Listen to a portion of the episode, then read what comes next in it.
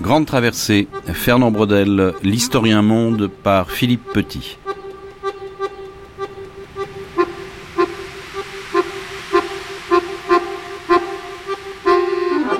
Troisième euh, matinée consacrée à l'historien Fernand Brodel, né en 1902 et mort en 1985.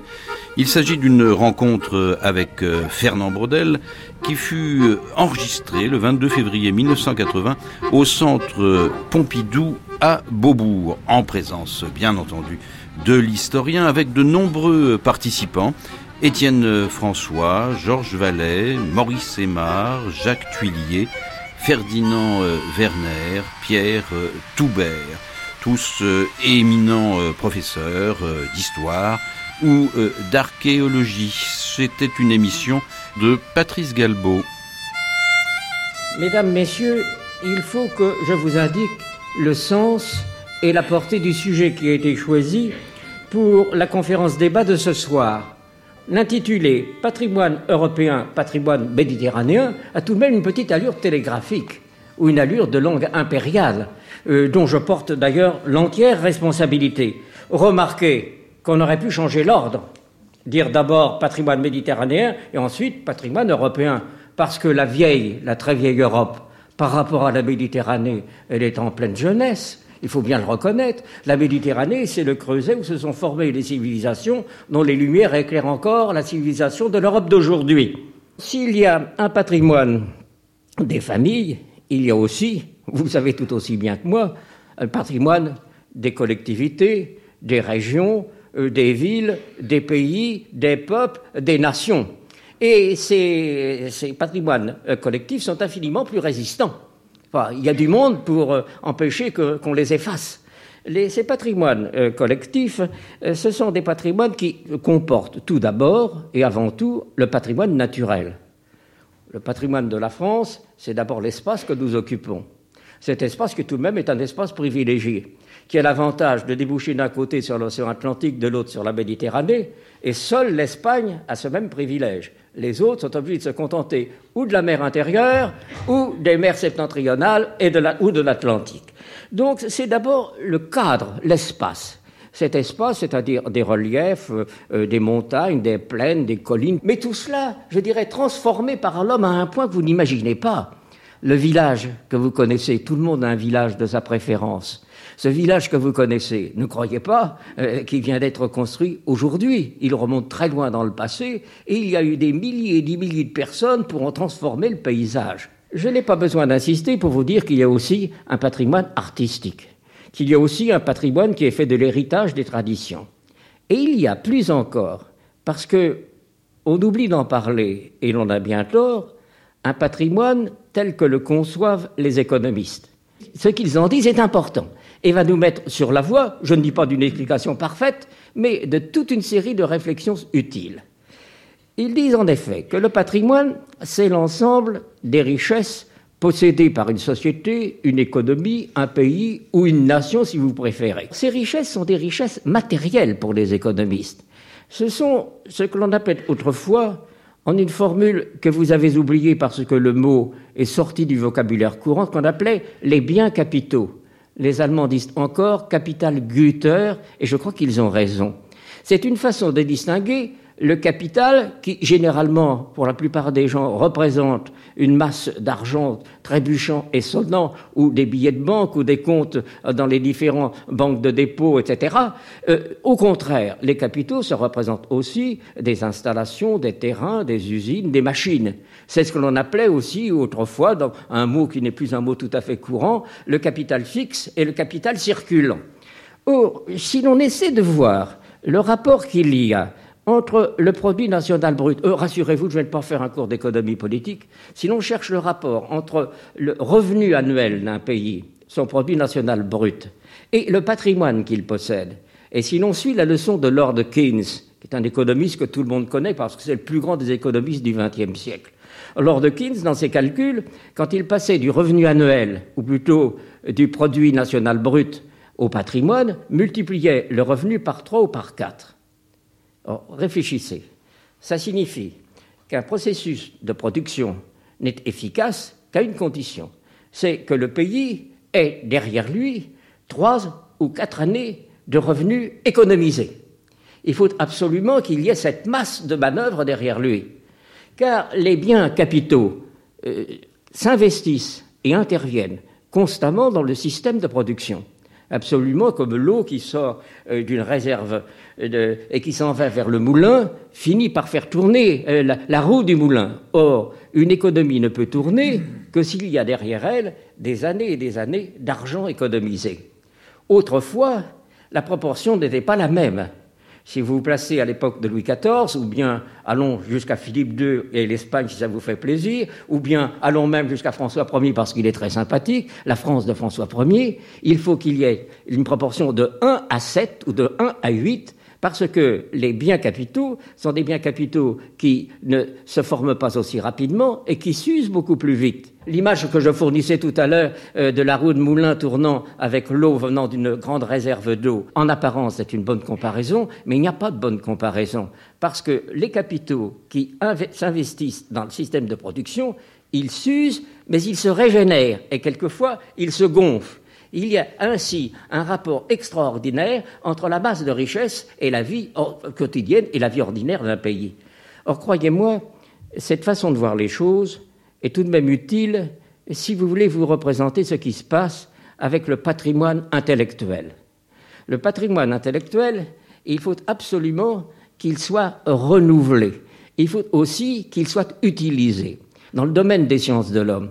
Ce qui fait l'argument, je dirais, majeur des, intellectuels ou des chercheurs de notre pays, c'est leur culture humaniste l'équilibre en quelque sorte de leur pensée. J'ai peur que cet équilibre ne soit menacé. Le problème que nous avons à traiter aujourd'hui se divise en trois champs opérationnels. Tout d'abord, il s'agit de voir comment s'est constitué le patrimoine méditerranéen à la suite de quelle confluence, de quel mélange, de quelle réussite, et aussi comment, d'une façon, je dirais, prodigieuse, miraculeuse, euh, ce patrimoine méditerranéen s'est conservé puisqu'il est encore là à notre disposition de nos jours. Il faudrait vous montrer aussi comment l'Europe s'est constituée. Et ce n'est pas une histoire simple. Il n'y a pas d'Europe avant les Carolingiens, dont je suis sûr que le professeur Werner tout à l'heure vous parlera. Vous verrez bien qu'il ne soit pas d'accord avec moi. Verrez bien qu'on se dispute un petit peu. Euh, je suis pour les Carolingiens, j'ai peur qu'il ne soit pour les Capétiens. Et s'il est pour les Capétiens, c'est une erreur. C'est une erreur parce que réfléchissez.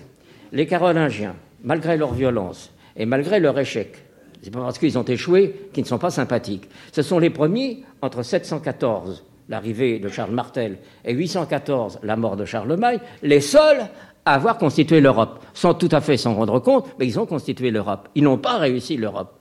Tandis que les Capétiens, on nous dit, et les historiens français sont en leur faveur, toujours en leur faveur, les Capétiens sont si prudents, ils sont si raisonnables, ils font sacrer leur fils de leur vivant, ils le mènent à Reims, et ils le surveillent, ils l'éduquent, ils le protègent. Et la politique capétienne est une politique à courte vue, ils ont fait ainsi la France, vous me direz que ça n'est pas si mal. Eux ont réussi à faire la France, les Carolingiens n'ont pas réussi à faire l'Europe. L'Europe, bien entendu, ne s'arrête pas en 814. Il faudrait suivre les siècles avec des bottes de sept queues et arriver jusqu'à l'époque contemporaine. Vous voyez, cela fait que deux champs opérationnels. Un, dire ce qui s'est passé en Méditerranée. Deux, essayer de montrer comment s'est constituée l'Europe. Il reste un troisième champ opérationnel, et peut-être le plus important c'est de savoir quel est le rapport entre le Sud et le Nord, la contagion du Sud vers le Nord, mais aussi les coups, les contre-coups du Nord vers le Sud. Et ceci, c'est une histoire qui n'en finit pas. Dans le miroir de l'Europe, il y a toujours la Méditerranée. Et comme la Méditerranée est un miroir, entre ces deux miroirs, les images se multiplient. Il y a des milliers et des milliers d'images qu'il faudrait vous présenter. Si vous vous placez, je dirais, à Venise, devant la saluté qui va se construire avec une rapidité de rêve, puisqu'on peut vous dire quand elle commence et quand elle finit, quand elle s'achève, Venise est encore le centre du monde. Le centre du monde, non seulement le centre de la Méditerranée, c'est-à-dire la ville de loin la plus riche qui existe en Méditerranée, mais c'est de loin la ville qui domine l'ensemble de l'économie européenne. Tout passe par Venise, tout vient à Venise, tout s'échappe de Venise. Or, vous n'ignorez pas que vers 1500, il y a des phénomènes très lointains qui se sont produits et qui ont frappé Venise, non pas sans que Venise s'en aperçoive, Venise s'en est aperçue avec terreur, la découverte en 1492, mais celle-là, elle n'a pas causé, je dirais, une impression trop grave à Venise, c'est la découverte de l'Amérique par Christophe Colomb. Mais en 1598 revenait sur les quais de Lisbonne la petite flotte Vasco da Gama qui avait fait doubler le cap de Bonne-Espérance et qui avait été jusqu'aux Indes, jusqu'à Calicut, et qui même en était revenu. Or, ce voyage de Vasco da Gama, c'est un, phénomène presque électrique, alors que la découverte de l'Amérique va mettre euh, un siècle, même plus d'un siècle, pour devenir un phénomène très important de l'histoire européenne où immédiatement, sans attendre davantage, tous les gros marchands se sont précipités à Lisbonne pour se mettre en liaison avec le roi de Lisbonne qui devient un marchand, puisque c'est le grand marchand fournisseur de poivre et d'épices. Naturellement, Venise en a beaucoup souffert. Et on croyait autrefois, tous les manuels l'ont dit il y a une vingtaine ou une trentaine d'années, que la Méditerranée était morte du jour où l'Atlantique avait connu sa première naissance. Or, ça n'est pas vrai. Ça n'est pas vrai, heureusement pour la Méditerranée. J'ai écrit à ce sujet un livre. Mon seul mérite, c'est d'avoir montré que la Méditerranée a encore été glorieuse et active jusqu'au moment où la saluté a été achevée, donc jusqu'en 1600 et même jusqu'à vers 1650. C'est qu'en effet, le Nouveau Monde a fourni tout de même un élément d'importance avec ses exportations de métal précieux, avant tout le métal blanc, l'argent. Cet argent arrive en Espagne, arrive à Séville, est redistribué par euh, Charles Quint et ensuite par Philippe II, et surtout pour leurs dépenses militaires. C'est un argent, si vous voulez, politique, et qui se dépense, qui se dépensera principalement aux Pays-Bas. Or, à partir des années 1566, 67, 68, au lieu de passer par la voie euh, normale, je dirais, de l'Atlantique, de passer euh, jusqu'à pour gagner Anvers, l'argent, alors qu'il y a des difficultés à cause de, euh, la, non pas de la contrebande, mais de la piraterie pour utiliser les routes de l'Atlantique, le métal blanc va traverser l'Espagne, s'embarquer sur les galères à Barcelone, de Barcelone jusqu'à Gênes, et de Gênes à travers la Méditerranée. C'est-à-dire qu'à un moment donné, la Méditerranée reprend, je dirais, sa position principale et va vivre, je dirais, dans des conditions euh, relatives de luxe jusqu'à la fin du XVIe siècle. Et notamment, Venise est suppléée par la ville la plus curieuse qui soit en Méditerranée, je veux dire Gênes. Ne passez jamais à Gênes sans être attentif, je dirais, à son histoire extraordinaire. Euh, si vous aimez les promenades euh, qui vous conduisent n'importe où, vous êtes dans la ville haute, un petit mouvement, vous descendez vers le port et vous vous perdez dans la ville basse. Et c'est une ville absolument adorable, c'est la ville ancienne. Or, je dis que c'est la ville la plus extraordinaire. C'est une ville où les hommes d'affaires ne savent pas ce que c'est que l'inertie. ils ne savent pas ce que c'est que ne pas se décider. Ils ne savent pas ce que c'est que de ne pas réussir. C'est une ville qui a constamment réussi. Et qui a réussi, je dirais, de façon extravagante à la fin du XVIe siècle. Avec les foires de plaisance, Gênes domine en quelque sorte l'ensemble de la fortune de l'Europe. Puis, finalement, tout va changer avec le début du XVIIe siècle quand une sorte de mouvement de bascule qui amène l'Europe, je dirais, à être centrée sur le nord. Enfin, le centre de gravité devient non plus le midi, non le sud, mais devient le nord, un instant Anvers, mais surtout Amsterdam. Quand la capitale économique matérielle du monde se trouve à Amsterdam, le destin glorieux, en quelque sorte, de la Méditerranée est terminé. Glorieux, vous m'entendez, ou plutôt euh, le destin euh, à l'aise de la Méditerranée. Parce que si la Méditerranée est frappée dans sa fortune, elle est frappée avec violence. À partir des années 1570, les bateaux anglais, les bateaux anglais tout d'abord et hollandais par la suite, se précipitent en Méditerranée et, je dirais, font de la contrebande, de la piraterie, s'imposent au marché et démolissent en quelque sorte les fortunes anciennes. Or, à partir du XVIIe siècle, le Nord est donc devenu la région dominante. On a dit euh, presque toujours que c'était grâce au protestantisme, ce qui est une blague énorme. C'est une blague énorme parce que, en réalité, la zone protestante, c'est-à-dire l'Allemagne, les Pays-Bas, l'Angleterre et les autres pays du Nord, ce sont les pays pauvres de l'Europe. L'Europe a dépassé les anciennes limites de l'Empire romain il s'est constitué comme une zone coloniale, et dans cette zone coloniale, les gens du Midi, à commencer par les Italiens et les gens de Méditerranée, ont abusé tant et plus, jusqu'au jour où la concurrence des gens du Nord a été victorieuse, et ça c'est naturel. C'est naturel parce que rien n'est plus difficile à supporter qu'un patrimoine trop lourd, qu'une richesse trop évidente. Il y a usure, il y a donc usure de la Méditerranée par sa, je dirais, sa primauté qui a duré pendant des siècles, et les gens du Nord, qui sont des gens avec des salaires plus bas, avec des coûts de revient moindres, ont fini par l'emporter dans cette lutte. Mais ne vous y trompez pas, ne vous y trompez pas, si la, vie matérielle de la Méditerranée s'arrête vers, vers 1600, ça n'est pas sa vie culturelle qui s'arrête pour autant. Il y a au XVIIe siècle l'énorme expansion du baroque. C'est pourquoi, un instant, j'attirais tout à l'heure votre attention sur la saluté de Venise sur le Grand Canal. Je vous propose un jeu. En 1931, ce qui me rajeunit beaucoup, ce qui vous rajeunit trop, en 1931, à Alger, j'avais le plaisir d'être un de ceux qui recevaient la visite de Benjamin Crémieux. Euh, ce nom ne vous dit peut-être plus rien.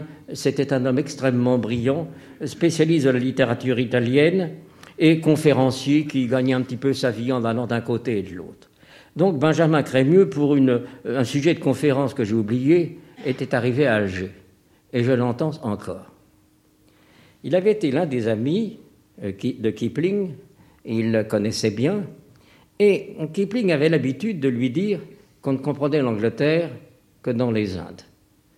Est-ce vrai? N'est-ce pas vrai? Vous en êtes juge.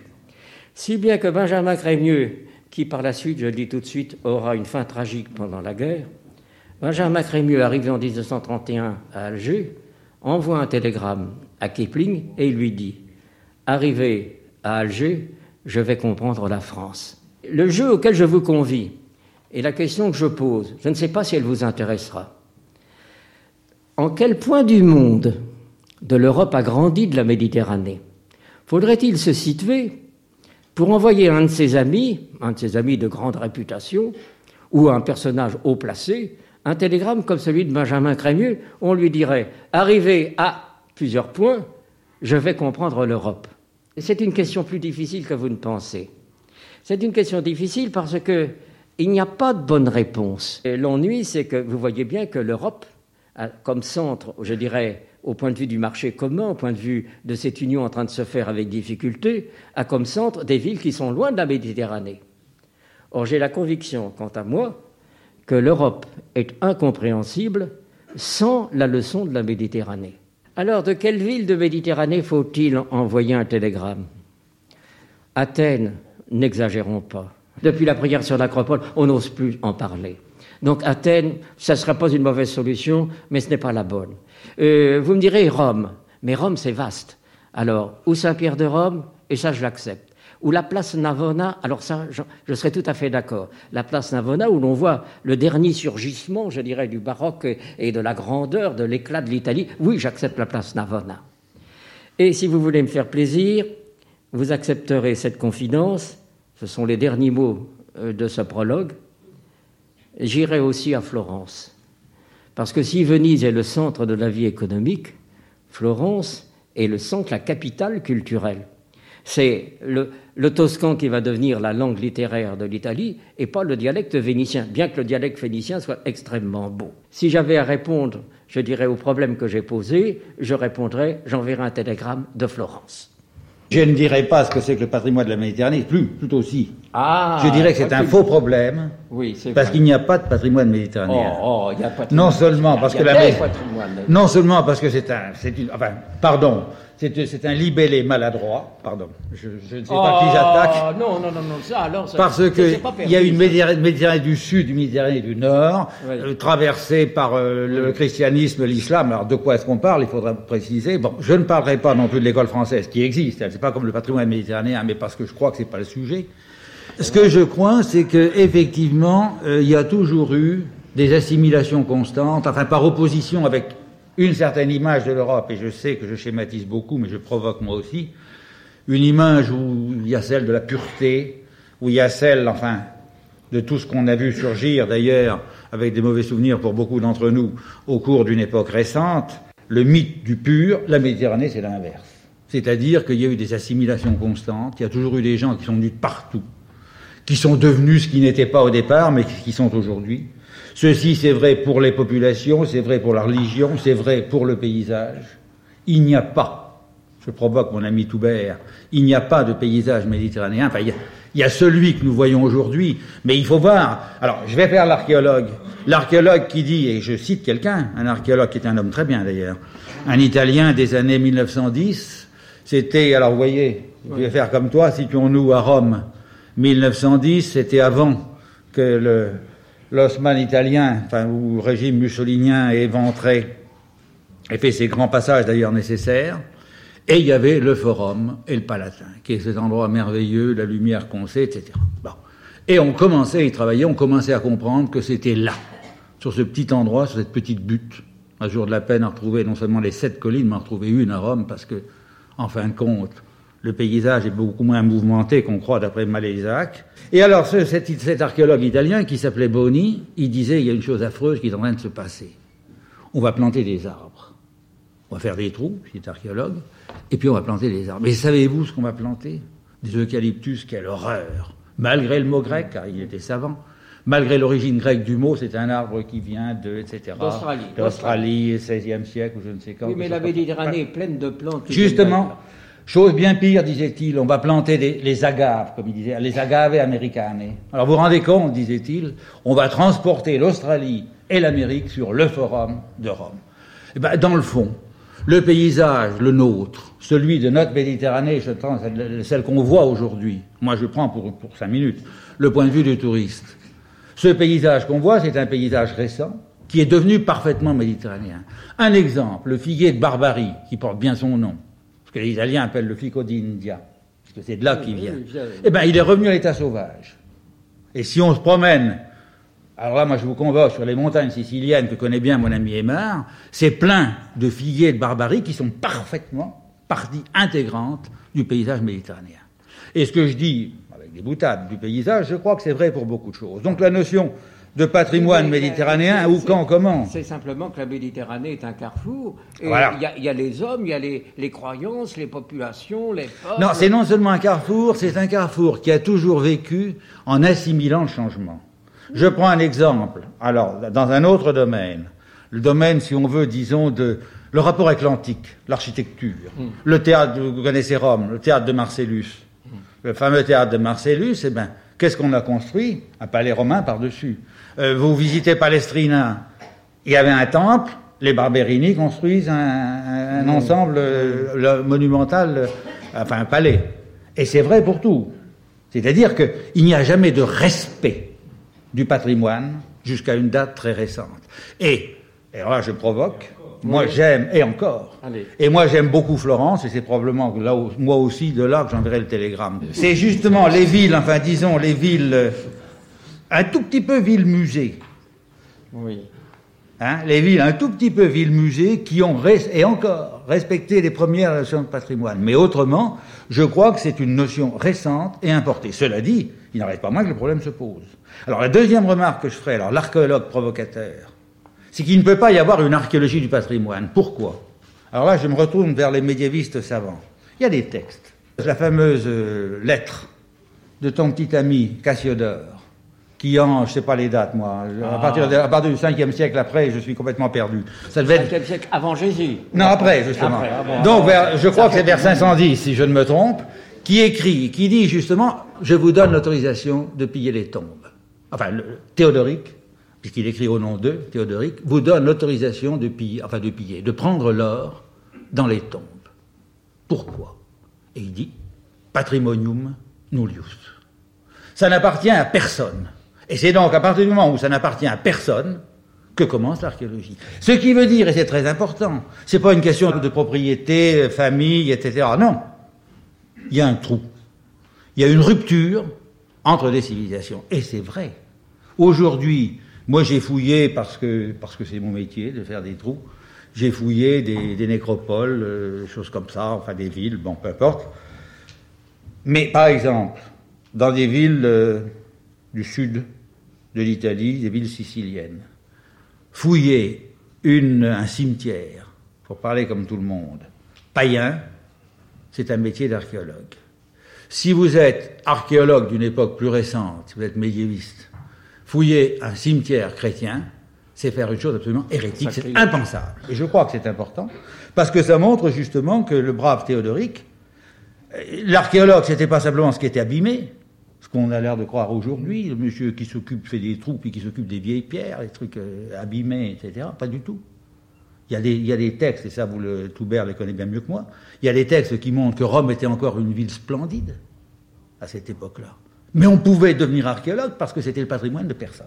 Alors à ce moment-là, on, on lançait les bataillons de mes petits, mes petits élèves en disant allez-y, prenez de l'or, il est à vous, puisque c'est plus le patrimoine. Tu as fouillé un certain nombre de villes de colonies grecques euh, d'Italie et de Sicile, si je ne me trompe.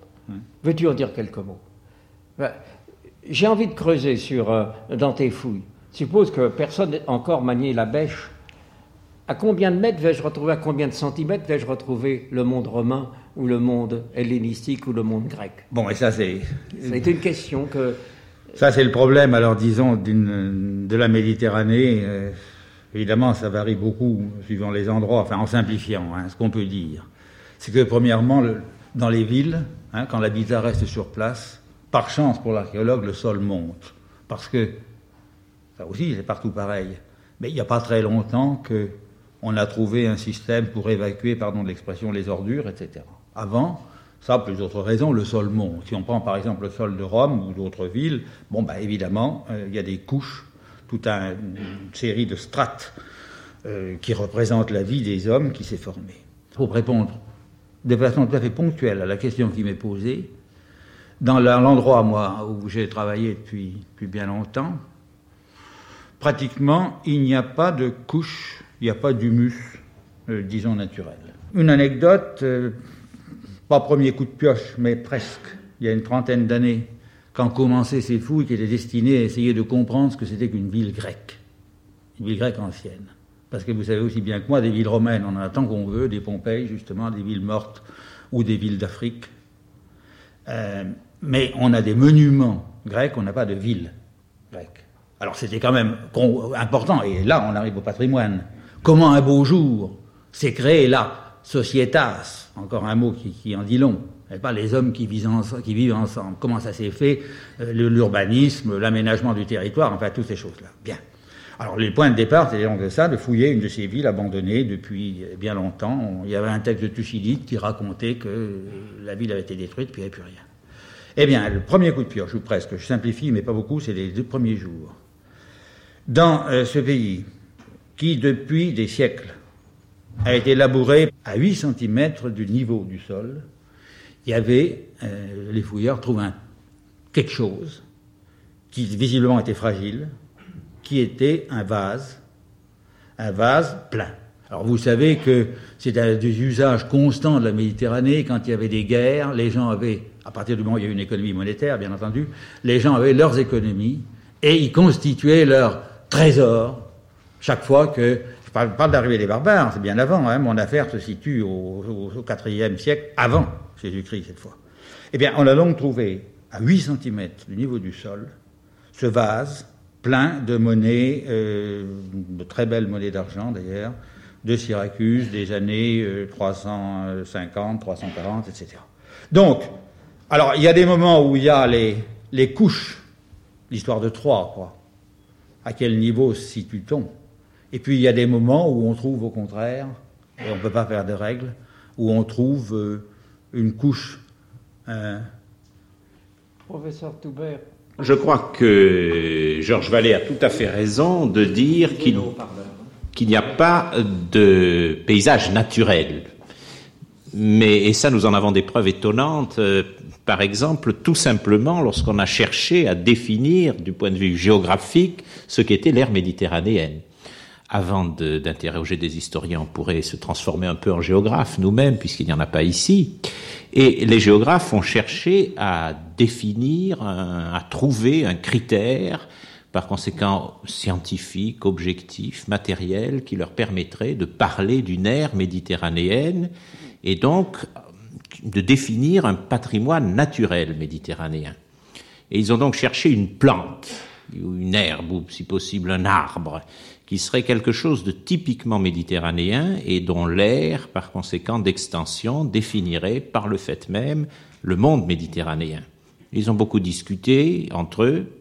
Et finalement, ils ont pensé à un arbre qui était, je crois, le chêne vert. Et ils ont dit, la Méditerranée, c'est l'endroit où pousse le chêne vert. Et puis, il y a un botaniste plus savant que les géographes qui a signalé aux géographes que le chêne vert poussait également en Bretagne. Alors, ils ont cherché un autre, une autre plante. Donc, ça gazait pas avec le chêne vert. Et finalement, c'est un, je dis ça parce que j'ai M. Werner là. C'est un géographe allemand, naturellement, qui s'appelait Theobald Fischer, qui a, qui a dit qu'au fond, il n'y avait qu'une seule chose qui permettait de caractériser strictement l'extension du monde méditerranéen en tant que réalité géographique, c'était l'olivier. Or, vous voyez que l'olivier, eh bien, il n'y a rien de plus culturel euh, que l'olivier et que par conséquent, même du point de vue des géographes, la référence d'un monde méditerranéen n'est pas une référence naturelle, c'est une référence culturelle. Bon, alors ça, nous sommes d'accord là-dessus. Je suis aussi d'accord sur le fait que euh, même dans ce qui nous apparaît le plus profondément ancré dans cette nature méditerranéenne est souvent quelque chose de récent. J'en donnerai deux exemples. Le premier, c'est celui de la campagne romaine, car enfin, je ne sais pas quelle note M. Brodel va me mettre à la fin du, de la séance. Oui, oui, non, non, non, mais euh, quand même, je ne suis pas prêt pour avoir une bonne note à aller jusqu'à m'installer aux offices de Florence. Et personnellement, je resterai plutôt à Rome. Hein, ça ne vous étonnera pas, peut-être. Oui. Euh, euh, des patriotismes. Voilà, on peut rien y faire, c'est comme ça. Et les Romains n'ont jamais aimé les Florentins, vous savez. Bon. Alors, euh, eh bien, la campagne romaine, vous vous souvenez des lettres de Chateaubriand à Monsieur de Fontane, les aqueducs ruinés, les pins parasols, ces admirables pins maritimes. Eh bien, le pain maritime est quelque chose que les anciens ni que les gens du Moyen Âge n'ont jamais vu. C'est quelque chose de la Renaissance et de l'époque moderne. Bon, et ainsi de suite. Et le châtaignier, par exemple, aussi. Là, nous avons fait des études très précises sur les dépôts de pollen fossiles dans les alluvions des lacs de cratères euh, de la région de Rome et en particulier dans le lac d'Albano. Eh bien, on a très bien vu au, fil de l'accumulation des couches alluviales, les pollens fossiles de châtaigniers devenir de plus en plus nombreux et on peut ainsi scientifiquement reconstituer et, et inscrire dans la durée la progression du châtaignier, qui est un phénomène très récent, qui n'est pas antérieur à, à, l'an 1000 après Jésus-Christ, et qui est lié à la grande reconquête agraire d'après l'an 1000. Par conséquent, c'est vrai, c'est un monde, euh, nature profondément culturelle. Je dirais surtout que c'est une nature d'une rare rationalité.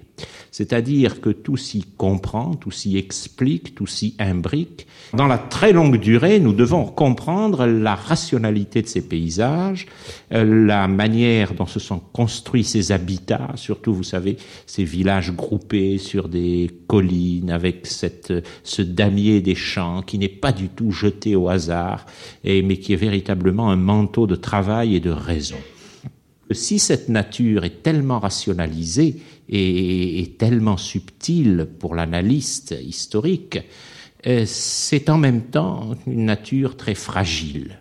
C'est une nature très fragile, nous en avons des preuves euh, à tous les moments de l'histoire, ces moments de rupture qu'évoquaient, de rupture de civilisation, euh, qu'évoquaient à la fois M. Brodel et Georges Vallée il y a un moment, qui explique que pour les historiens, la Méditerranée, au fond, il y a eu beaucoup d'historiens, de très grands historiens, qui l'aient vu mourir à des moments où nous, euh, maintenant, euh, nous venons nous battre pour dire qu'elle n'est pas morte, qu'elle est, qu'elle est renée, vous qu'elle a pu renaître. Vous connaissez bien le grand historien belge Pirène, qui avait vu mourir la Méditerranée avec les invasions musulmanes et nous savons bien euh, que, au contraire, l'islam a, non seulement n'a pas tué la Méditerranée, que l'islam n'a pas, etc. Là, M. Werner parlera des Carolingiens, euh, mais que ces multiples morts de la Méditerranée existent. Elles existent comme des promesses de renaissance à chaque génération. Des promesses de renaissance, mais là peut-être je voudrais un peu aborder peut-être un thème qui n'a pas jusqu'à présent été posé c'est le fait que tout de même aujourd'hui, nous sommes peut-être justement dans un de ces moments de rupture et dans un de ces moments de mort possible du patrimoine méditerranéen. Ces fameux échanges nord-sud, dont certainement on reparlera beaucoup, ce sont vraiment des échanges nord-sud.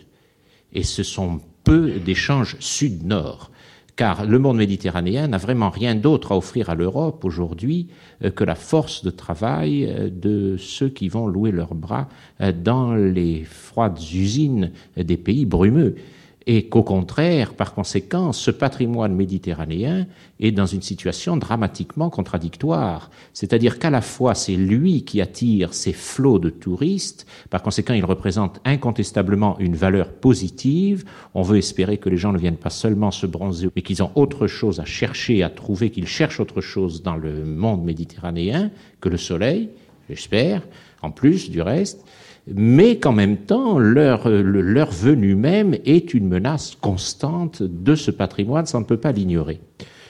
On ne peut pas ignorer non plus le côté tragique du fait que ce monde méditerranéen aujourd'hui est en train de s'auto-détruire. Je pense que si quelqu'un d'entre nous se promène à Chypre, il peut avoir des doutes sur la capacité qu'a ce monde à se reproduire du fait même de, de, la nouvelle acuité euh, que connaissent les contacts de civilisation. Et ce patrimoine méditerranéen est un patrimoine, on, ne peut pas non plus le, le taire ces choses-là, ce sont des faits extrêmement importants. Le patrimoine méditerranéen, dans ce qu'il a de plus ancien, est un patrimoine que certains sont en train de laisser mourir euh, consciemment. Il y a un ethnocide culturel, par exemple, d'une des branches les plus extraordinaires de ce patrimoine culturel, qui est la branche arménienne tous les monuments arméniens de Turquie, à partir du moment où ils ne sont plus entretenus, eh bien, c'est un patrimoine qui s'en va. Et on peut en parler. Nous avons quand même le droit de, de poser ces, ces, grands problèmes qui font que le patrimoine méditerranéen m'apparaît aujourd'hui comme vraiment très, très menacé euh, dans cette dialectique nord-sud, mais aussi dans ses contradictions internes. Lorsqu'un site est déserté dans le monde méditerranéen par suite d'une crise politique, il ne peut, il, il est très difficile de le réoccuper. Il est très difficile de revivifier des terroirs agricoles. Alors que regardez l'Allemagne d'après la guerre de 30 ans, regardez les grandes destructions de l'Europe du Nord. Il y a, du fait des conditions proprement écologiques, du fait de, de, la, des conditions géographiques, il y a dans l'Europe du Nord une capacité des, des, des, des, civilisations agraires traditionnelles, une possibilité de renaître qui n'existe pas dans le Sud. Pensez que la Sicile a été, comme tout le monde le sait, le grenier à blé de Rome. Allez vous promener au milieu de la Sicile aujourd'hui, vous vous demanderez où, où, où les Siciliens faisaient pousser le blé qui nourrissait les deux millions de Romains de l'époque de Trajan. Par conséquent, c'est non seulement une fragilité, mais aussi une fragilité qui est potentialisée par cette incapacité géographique du patrimoine méditerranéen à se reconstruire de sa propre substance. Professeur Werner, vous allez nous parler des Carolingiens?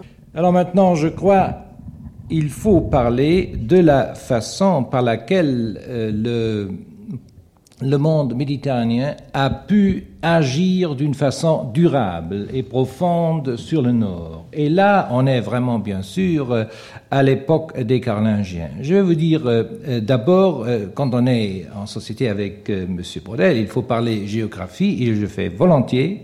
il a déjà rappelé que la Gaule et la France seules touchent et à l'Atlantique et à la Méditerranée. Alors je vais euh, souligner un autre fait. On sait bien de la part des géographes que la Méditerranée est comme le contre-coup des Alpes, c'est-à-dire les Alpes et la mer, ça se conditionne réciproquement. Euh, alors là, il y a une grande lacune des Alpes, là où il se trouve la Gaule c'est la région où il n'y a pas la barrière des Alpes entre la Méditerranée et le reste de l'Europe.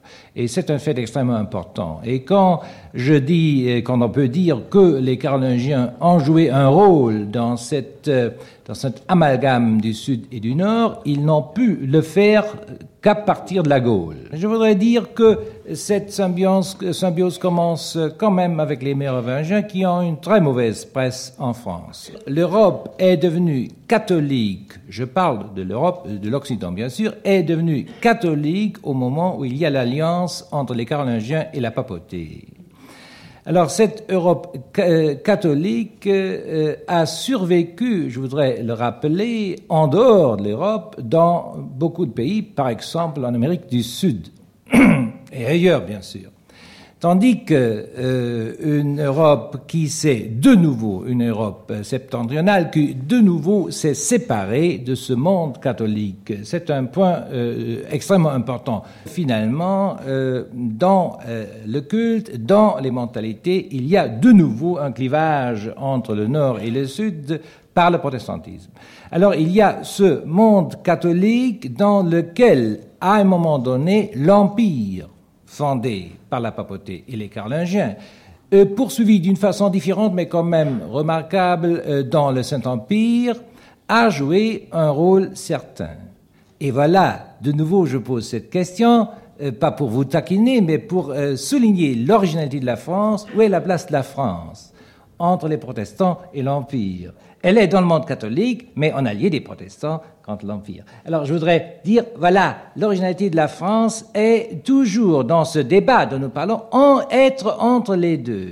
Mais c'est plus, elle n'est pas entre les deux, elle est les deux. Le monde franc est précisément le monde par lequel euh, le monde méditerranéen peut, à travers la Gaule, d'abord s'installer en Gaule, ensuite euh, euh, euh, s'étendre sur le reste de l'Europe. Et c'est vrai surtout pour les institutions. La France est, un chemin entre le nord et le sud, mais elle choisit toujours. le drame, par exemple, du XVIe siècle, c'est que la France n'a pas accepté la réforme. Elle a été sur le point de l'accepter. C'est un, des drames extraordinaires. la, France a été, je dirais, recouverte, pénétrée par la pensée protestante, et pour des raisons, mille raisons qui seraient extrêmement importantes à voir, finalement, la France a dit non. Il y a une majorité en France contre le protestantisme, et cette majorité existe encore lors de la révocation de l'édit de Nantes, 1685, que des historiens aujourd'hui euh, considèrent avec, euh, je dirais, plus de calme qu'auparavant. Auparavant, tout le monde était contre la révocation de l'édit de Nantes. En 1685, le pays, en quelque sorte, euh, peut-être pas d'une façon très élégante, mais se débarrasse d'un de ses en fait, Il me semble dans ce patrimoine, il y a deux choses. Il y a un patrimoine que la Méditerranée nous a gentiment exporté, que nous avons assimilé progressivement, qui s'est arrêté sur le Rhin pendant un certain temps, puis qui est allé au-delà par la suite, euh, ceci pendant que la Méditerranée se fabriquait elle-même, changeait de plantes, changeait de régime politique, changeait de religion, changeait de, tout un système de choses, et se portait, ma foi, fort bien. Et puis, à un moment, il y a une cassure. Fernand Braudel a situé tout à aux alentours de 1650, et c'est à partir de ce moment-là, on invente un second type de patrimoine, celui que les Européens du Nord vont gentiment d'abord regarder, puis ensuite couper en petits morceaux, pour l'emporter dans leur musée, puis ensuite piller hein, volontairement, et puis ensuite, euh, euh, plus poliment, avec l'accord des autorités locales et des surintendances locales, fouiller pour les laisser dans les musées locaux. Il me semble que là, il y a une véritable cassure. Pendant longtemps, qu'est-ce que ça a été la Méditerranée pour quelqu'un qui vivait à Paris, à Londres ou à Amsterdam? C'était Rome, essentiellement. C'était ce qu'on en connaissait. Et puis, euh, dans la seconde moitié du XVIIIe siècle, on, découvre la Grèce mais on ne découvre pas la Grèce en Grèce. On la découvre euh, du côté de Pestum ou en, visitant les temples de Sicile. La Grèce, on va la découvrir véritablement dans la première moitié du XIXe siècle. Et à ce moment-là, au même moment où on découvre l'art musulman des, pays musulmans, proprement dit. Et puis, euh, à ce moment-là, bien sûr, on ne va pas dire, comme le disait Cassiodore, patrimonium nullius. On dira, c'est le patrimoine de toute l'humanité. Et il me semble qu'il y a là, euh, à propos de la Méditerranée, une, opération assez comparable à celle qui se fait à propos du folklore en général, où on, folklorise les choses qui sont bien mortes. Et je me demande si euh, l'opération par laquelle l'Europe a fait de la Méditerranée son centre reconnu, pillé, visité, touristifié, etc., etc., de patrimoine, n'est pas, ce n'est pas ça l'opération qui tue le plus durablement la Méditerranée euh, qui, nous pousse à dire c'est un scandale si on va planter des agaves, etc., etc., sur le forum, alors que jusqu'ici, elle avait su parfaitement se renouveler. La parole est au professeur Tuillier. Dans le patrimoine, il y a un patrimoine qui est, qui est celui qui est un patrimoine très général, il y a aussi le patrimoine de la création. Que ce soit la création du reste littéraire, aussi bien que la création plastique. Euh, et euh, là, les conditions de transmission sont un peu différentes de celles du reste du patrimoine. Là, c'est un point que je soulignerai volontiers. La Grèce a quand même agi longuement sur l'Occident à un moment où la Grèce n'existait plus, où la Grèce était couverte par l'Empire turc et où personne ou presque n'avait vu la Grèce. Les voyageurs du XVIIe qui ont vu la Grèce euh, sont en petit nombre, n'est-ce pas? Et cependant, la Grèce a à ce moment-là une influence capitale. Euh, et euh, j'avoue que la Rome antique aussi est une Rome un peu, comme vous le disiez, une Rome d'imagination, une Rome qui se perpétue autant euh, par euh, la rhétorique de Quintilien et par tous les modèles qui sont donnés par la littérature romaine que à travers la véritable Rome. L'influence artistique de Rome, j'oserais dire que elle est en partie venue du véritable patrimoine encore subsistant de Rome, elle est aussi un héritage quasi imaginaire, transmis directement, peut-être déformé, mais déformé non pas par euh, les, euh, les transformations matérielles même de ce patrimoine, c'est-à-dire les ruines, euh, mais au contraire transformé par le changement de perspective qui peut y avoir quand on lit un texte de Sallust ou quand on lit un texte de tite Je vous remercie, professeur Thuillier, et je demande au professeur Étienne François de nous sortir, si possible, un peu de la Méditerranée. Il ne fait pas de doute que la civilisation allemande s'est pour l'essentiel forgée dans le sillage de Luther. Lorsque l'Allemagne nordique, l'Allemagne des brumes, s'est mise en branle au grand cri de Détachons-nous de Rome, los von Rome. Et quand on regarde dans le détail, en réalité, que constate-t-on? On constate que dans l'Allemagne protestante, celle qui se ferme vis à -vis de Rome, celle pour qui Rome est devenue vraiment la bête à détruire, au même titre d'ailleurs que le Turc. On retrouve d'ailleurs à ce niveau-là une double polarité anti-méditerranéenne. Cette, euh, donc, cette Allemagne du Nord, profondément anti-méditerranéenne, que fait-elle? Elle commence à se donner des institutions par l'intermédiaire de l'héritier de Luther. Or, qui est-il? C'est quelqu'un qui a grécisé son nom. Il s'appelait Schwarzerd et il s'appelle Melanchthon. Que fait ce même Melanchthon pour implanter l'héritage luthérien? Il s'efforce de mettre dans toutes les villes d'Allemagne du Nord des écoles, et des écoles latines, et des écoles grecques.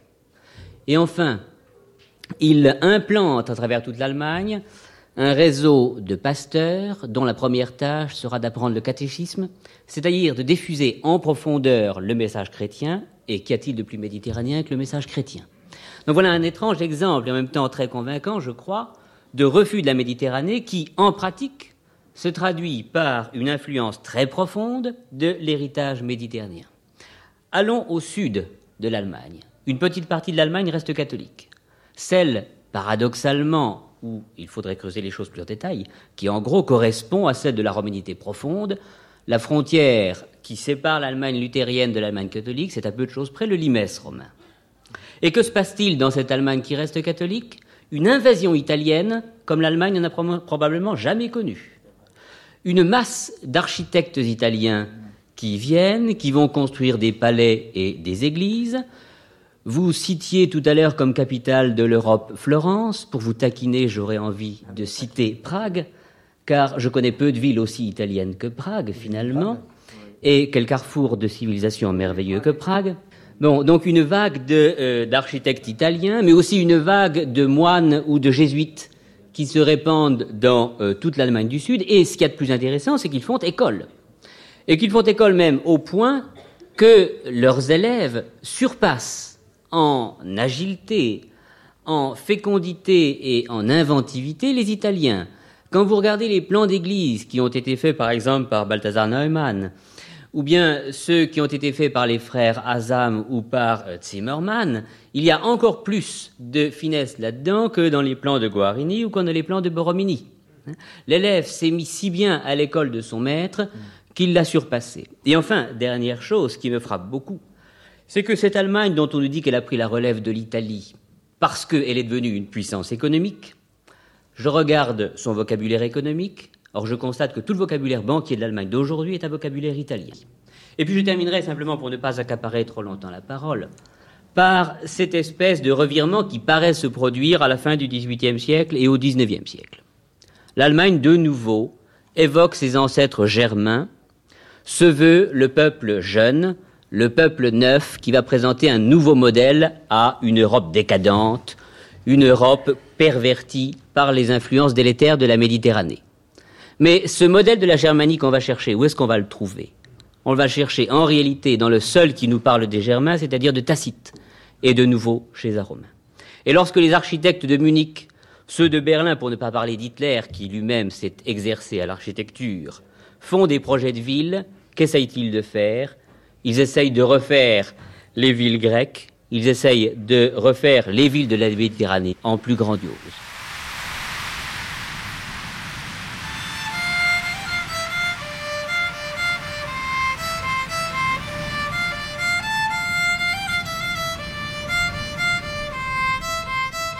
Nous venons euh, d'écouter Rencontre avec Fernand Brodel, euh, une émission enregistrée le 22 février 1980 au centre Pompidou à Beaubourg.